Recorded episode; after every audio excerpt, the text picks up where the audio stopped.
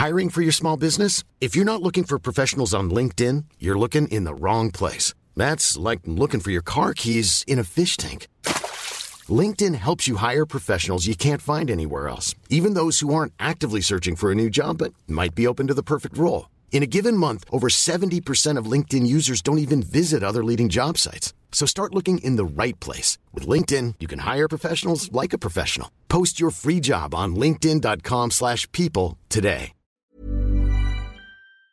Welcome back to the Lanterne Rouge Cycling Podcast. We're back here in the hotel again, luxurious circumstances, holding our microphones like I don't know what, like people without tripods for their microphones. For the Tour de France Stage 21 recap, we're both exhausted. There's a Champs-Élysées sprint with the procession, with people showing off the jerseys at the start.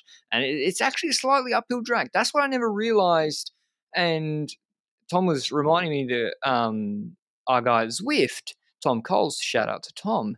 He's like, yeah, this is why you have to do more watts up the Champs-Élysées drag. And yeah, you can see it. Like even when the last sort of exposure breakaway got caught today, like they were going backwards on that hill, or not hill. That's still a bit too much to call it hill. Anyway, Jakobsen, Groenewegen, Ewan, Philipson.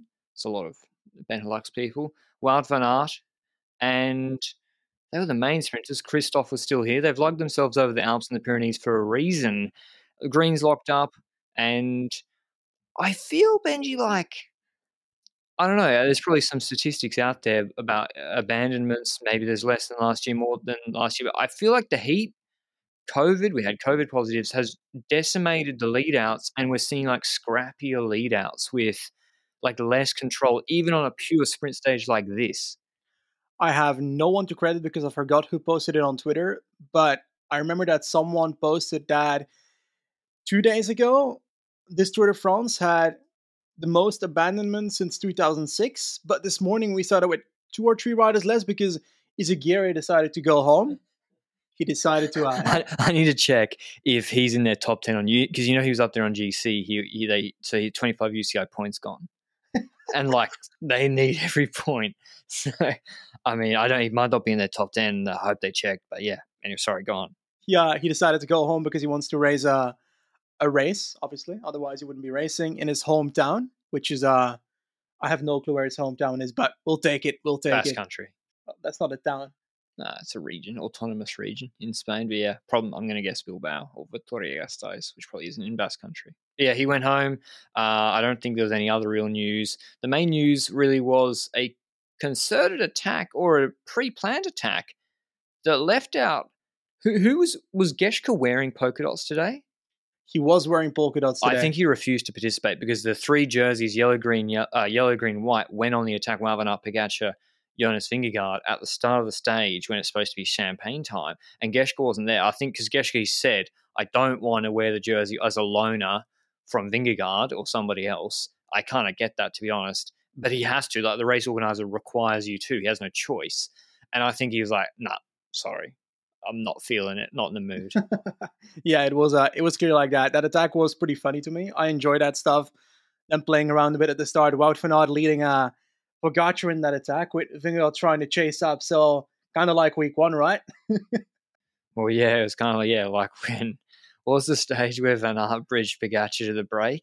I don't remember. Because we didn't see it, and there was no live coverage, and all the commentators were like, wow, Van Aert, he's done a great job marking Pogačar there. And then the comments came out later and was like, oh, he was one that bridged Pogačar to the break. Oh, okay, that's not great. Anyway, Champs-Élysées sprint in honor of Roglic, who's not here, who actually apparently is still recovering from his injury, so Welter might be in doubt with those rumors.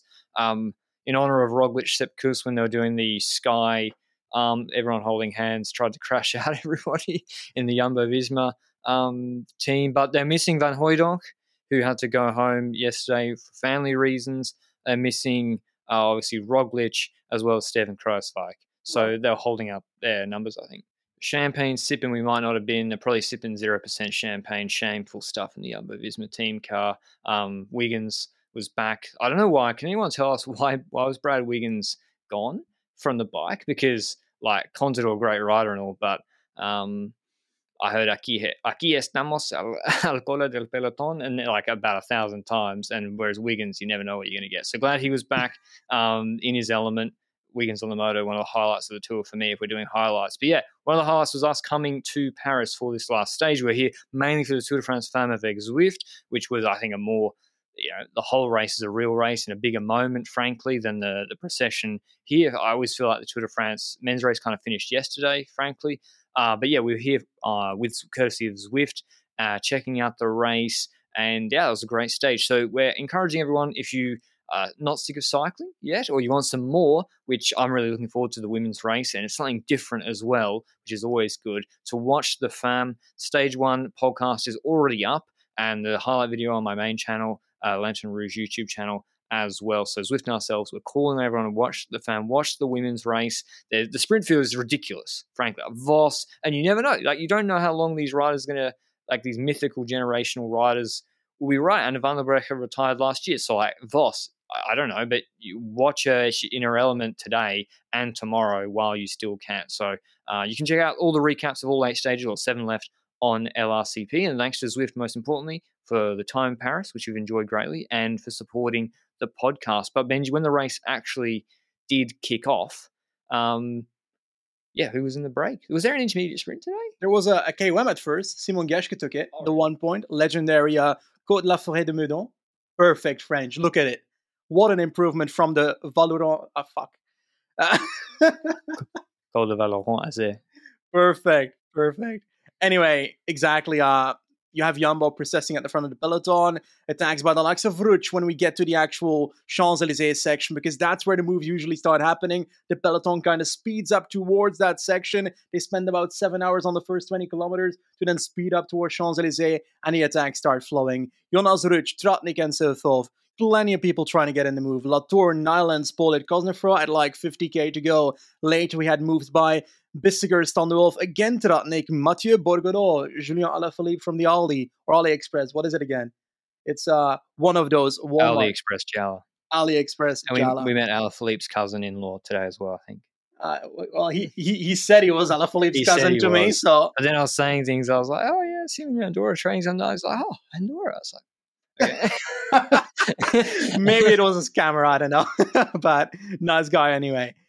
Plenty of people trying to join the front. Mathieu Jorgensen attacked for a bit. Martinez was up there for a bit. So how the peloton decided today I'm going to go into the attack, and then we finally got a group that stuck for quite a bit. Schachmann in there for Bora, Owain Doel and Jonas Rutsch once again for EF Education First. You have really making a point about being in every single move in this Champs-Élysées stage, that is for sure. Legac bridging and Antoine de Chene, and that's the 5-man group that we saw literally in the distance, passing left and right on the Champs-Élysées. We saw a few heads popping up, and there were some people dropping off the back ASAP fairly soon, because the peloton started speeding up towards the final 20 kilometers is what I saw as it. And the dropped riders, I think de Chene and Legac were the first to drop, because I swear there were 2F riders popping past me with another rider that was not a Groupama rider.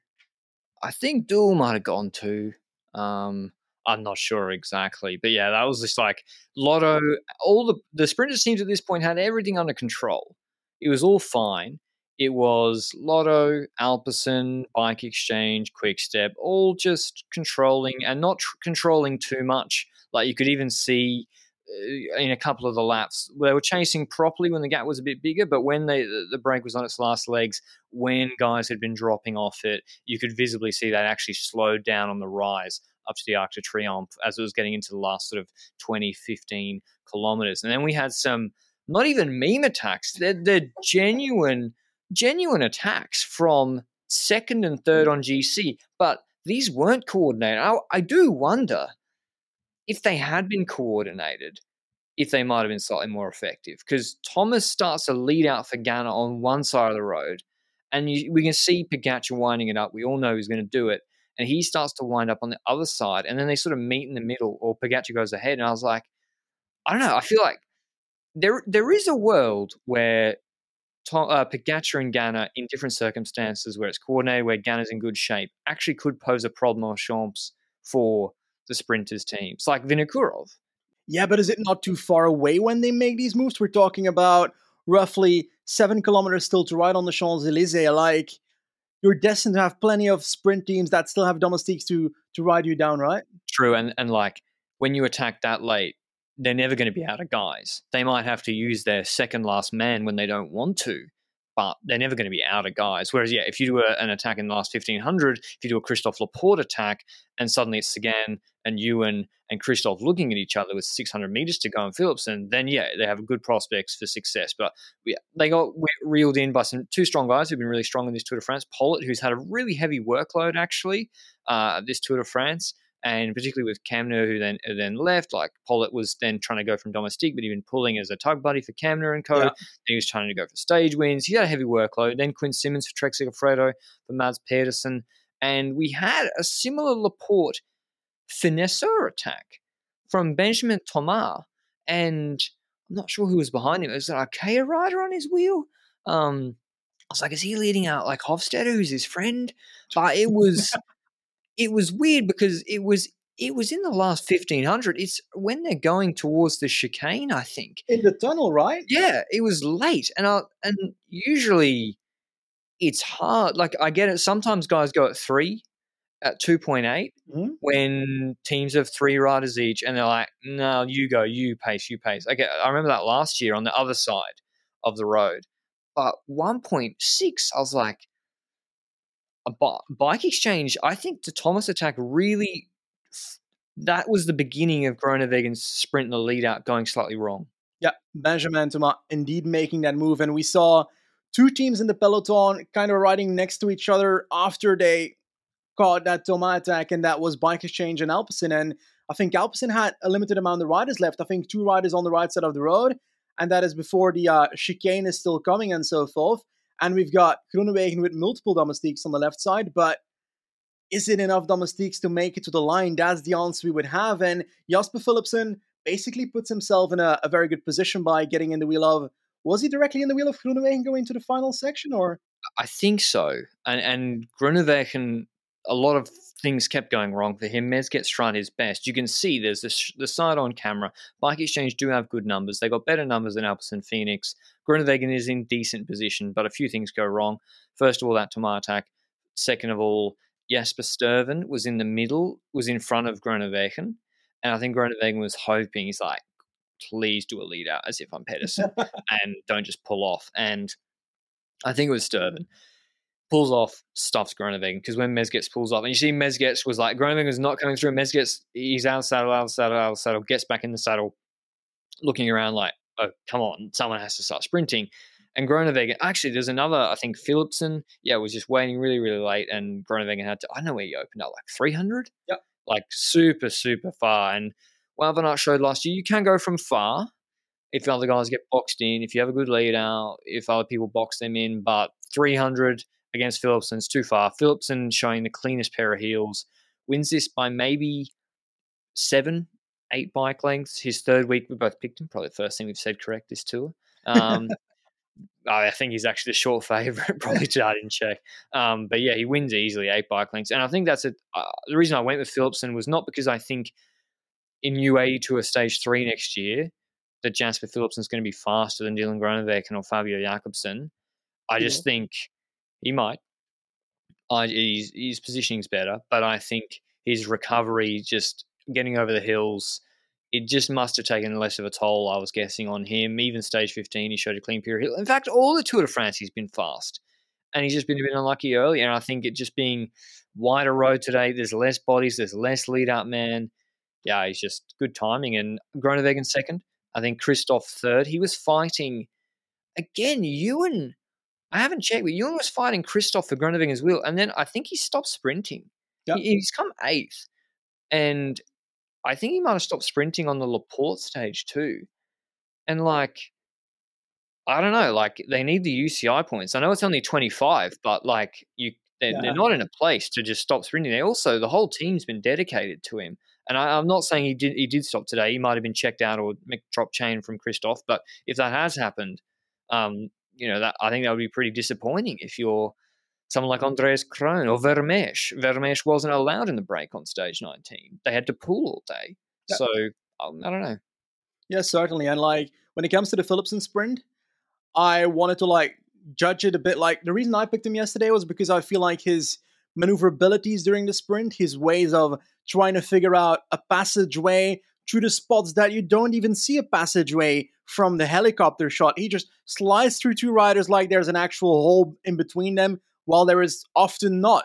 And that makes such a good quality, because that means that if you're in a bad position, you can sometimes fix it. It didn't work out in week one. It started working out in week two, and it brought another victory today a bit as well. Although I think his Alpecin lead out brought him to a position where he was able to choose the wheel himself quite nicely, which was basically one of the perfect wheels, the lead out from Groenewegen from 300 meters out. So a perfect bike exchange lead out for Philipson today. That's for sure. Some shout-outs to top 10 riders. Jeremy Le Croc has been getting multiple top 10s this year in the Tour de France when it comes to sprints, together with Mozzato. So the sprinting when it comes to BNB, who is getting a 15 to 19 million sponsor next year in Pro Conti. I believe when I see it. I believe it. Okay. I've heard too many people talk about it. I mean, they must have a great sponsorship guy. I mean, have you seen them in the Tour? Well, apparently, Goujart's been all right. Yeah, Goujart's been all right getting in some breaks, and yeah, okay, 15, 19 million, okay. Well, it's to expand the team, obviously. I guess, next year. To compete with, yeah. But hey, when it comes to this year, they don't have that money yet. Fred Wright doing a wonderful sprint as well, 10th on this one, which he's had a wonderful Tour de France, to be honest. He's been really strong in breakaways. It's a matter of time before the guy gets a stage win, in my opinion, that's for certain. But that kind of seals the deal when it comes to this final sprint stage, right? Or is there? And if is Philipson on the level of Jakobsen in terms of sprinting? Well, I mean, Jakobsen, the hills definitely. Like, he didn't come in the top 10. I don't know if he had a mechanical. He seemed distraught leaning over the car. He's just not as versatile. Like, it's a numbers game. If you're going to the team is going to go for 30 sprints a year with a guy, or 20 sprints a year. 30 is probably a bit many, and not all of them are going to be pancake flat. And then a few of them, but they're not. I'm not talking climbing sprinty boy stage. I'm just talking, like, I don't know, the stage 15, like with a 5% or even a 4% climb, and you just know Philipson's going to get over it, no problem, and his legs will be fine on the other end. And like, it's just been a really big problem for Jakobsen, and I think the big mountains hurt him. It's not. I think the Vuelta time cuts are pretty generous, and this is his first Tour de France, I think. Yeah. So the Tour de France time cuts with these hard stages, and particularly the way they were raced by GC, made it very, very difficult on him. He nearly missed it in Périgueux. So yeah, that's a long answer to your question to say, yeah, I think Jasper Philipson. I mean, if you put Philipson if he had Rickard, and if that, because I would say the Alpecin team overall has not been that good. Like, and I know Gergel's out, and it was crash injured, and Van der Poel had to leave. A few more stages better controlled, like stage 19, they were missing a guy. He was missing a guy there, and I'm not blaming Krieger. They're two men down. But stage 19 or other stages, or the Wout van Aert stage, for example, he might have had 3 or 4 stage wins. Yep. With Rickard, he has 3 or 4 stage wins. I believe that 100%. And I'd argue that he's at least the third best sprinter in the world, if not the second or first. It's hard to compare because there's so many sprints where Jakobsen was not there when Philipson was there. I'd have to look at everything this year again to actually make a ranking, but we do that at the end of the year. Jakobsen's won a lot. But you look at the quality of the wins. Yeah. Tour de France first sprint stage, peak quality, can't knock it. He won another World Tour race as well before this. Can't remember if it was Paris-Nice. I think it was Paris-Nice. He towed up Wout van Aert in that crosswind stage. Kerner, he won. Let's call that is World Tour level. You can't say it's not. But then a lot of them are, Valtteri Algarve, but then they're against Merlier. So I don't know. I think Jakobsen's still pure speed really good. I think Groenewegen's speed is really good too. And then there's just been lead-out issues and lead-out issues for Quick Step too. I think this Tour de France has been, I would say, the worst the Quick Step lead-out train has looked in a long time at a Tour de France. And it's not their fault that Merku finished outside the time and got heat stroke or sick or whatever. That, of course, makes a big difference. But even with Merku, and then, it was taking Asgrun with, I think, a slight knee injury or something. And I know he's Danish, etc. But, yeah, the lead-out hasn't looked that good. But, frankly, there has been no dominant lead-out. It's not like a Giro d'Italia 2022, you can say Groupama FDG, they were like on their lead out. Yeah. Single Dam, Guarnieri, they were back with Damar. Last year's Quick Step lead out, just unreal for Cavendish. There hasn't been one at the Tour de France really that I can be like, okay, those guys really dominated the sprints. I think Laporte was the best lead-up man in this year's Tour de France, but kind of bizarre that Wout van Aert and Laporte didn't contest the sprint. Like, I swear I saw the green jersey in the line at some point in the last 4Ks. Maybe I was looking at my phone or whatever. But then they were in the lineup just celebrating with Vingegaard afterwards. Like, that really surprised me that Van Aert didn't go for the sprint. I had no clue because I was looking at the race and I didn't see them. So I was looking at the people that were sprinting and I only just realized that Wout van Aert was not in the final. Well, I was looking. I was like, where the fuck is the green jersey? And he didn't contest it. I guess he won yesterday. Like, I think if he doesn't win yesterday, does he go for the sprint? Probably more likely. But yeah, like, kind of surprising to see that. I was expecting the Wiggins leading out Cavendish in yellow in 2012. Yeah. I was expecting that. I guess Jonas Vingegaard probably a little bit less £5 flat compared to Bradley Wiggins in 2012. But yeah, anyway, that's the Tour de France done and dusted for us. Vingegaard takes the general classification ahead of Pogačar, ahead of Geraint Thomas. Godu keeps fourth. Vlasov in fifth. Then Bardet, I think, in sixth. Off the top of my head, no, Quintana. Apologies, Nairo Quintana. That's a great Quintana in sixth. I know time gaps. I'm not saying them for a reason. They're monstrous, but let's just talk positions. Bardet seventh, Menkes eighth. That's still a good tour despite the TT disappointment. Lutsenko ninth and Adam Yates 10th. And I think Wout van Aert beats Sagan's record, 471 to 480 now with Wout van Aert.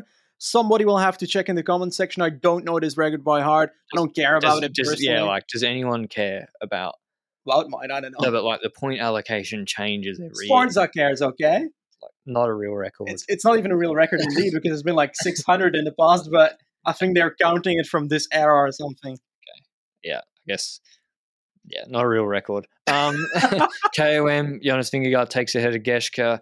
ASO tried their best. If you read Roll's article before the Tour de France, they tried to rig it. Well, did they? Actually, that's not true. They took away double points on top, some of the mountains. It's super low, like 65 points for Geschke. I'm not saying he wasn't trying. I'm saying it just, compared to last year, where the fourth place Van Aert had 68, third place Vingegaard had 82, while Poels had 88 last year. That's with the double points on KOM. And this year the winner has 72, less than Wout Poels. So it was just the problem with break formation. It just stuffed Geschke. And I know, Pierre-Luc Perachon did his best, but it just...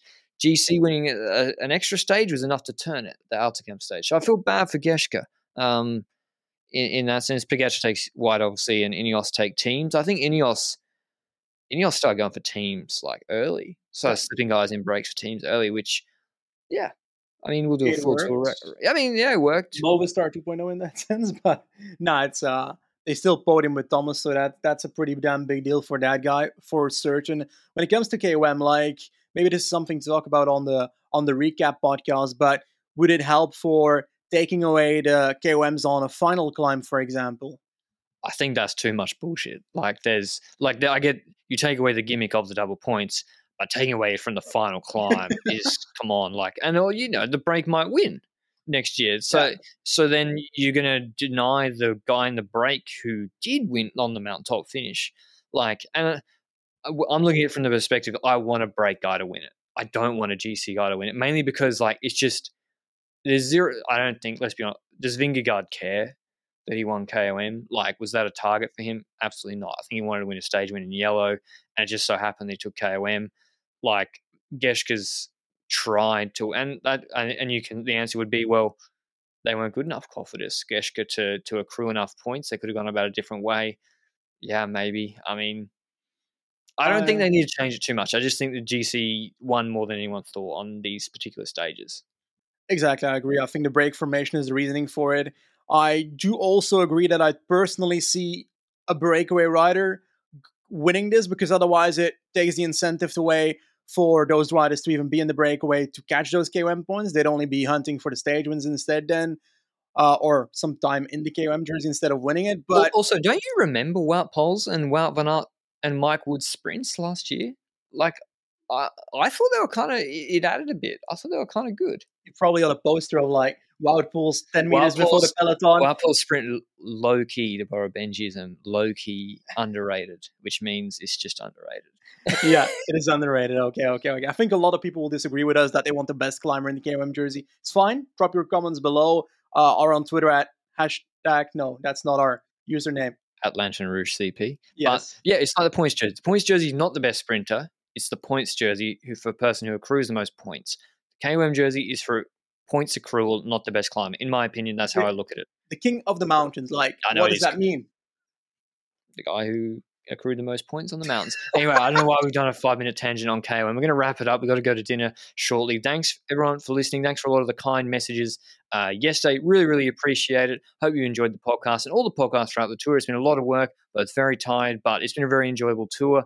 And yeah, it's been really, like, it's been one of the best tours I've ever watched, best Grand Tours I've ever watched. And I think it's the best Grand Tour we've ever covered. So it's been fantastic. We hope you've enjoyed the pods. And yeah, we'll see you tomorrow with the Tour de France FAMAVEG Zwift Stage 2 recap. Till then, ciao.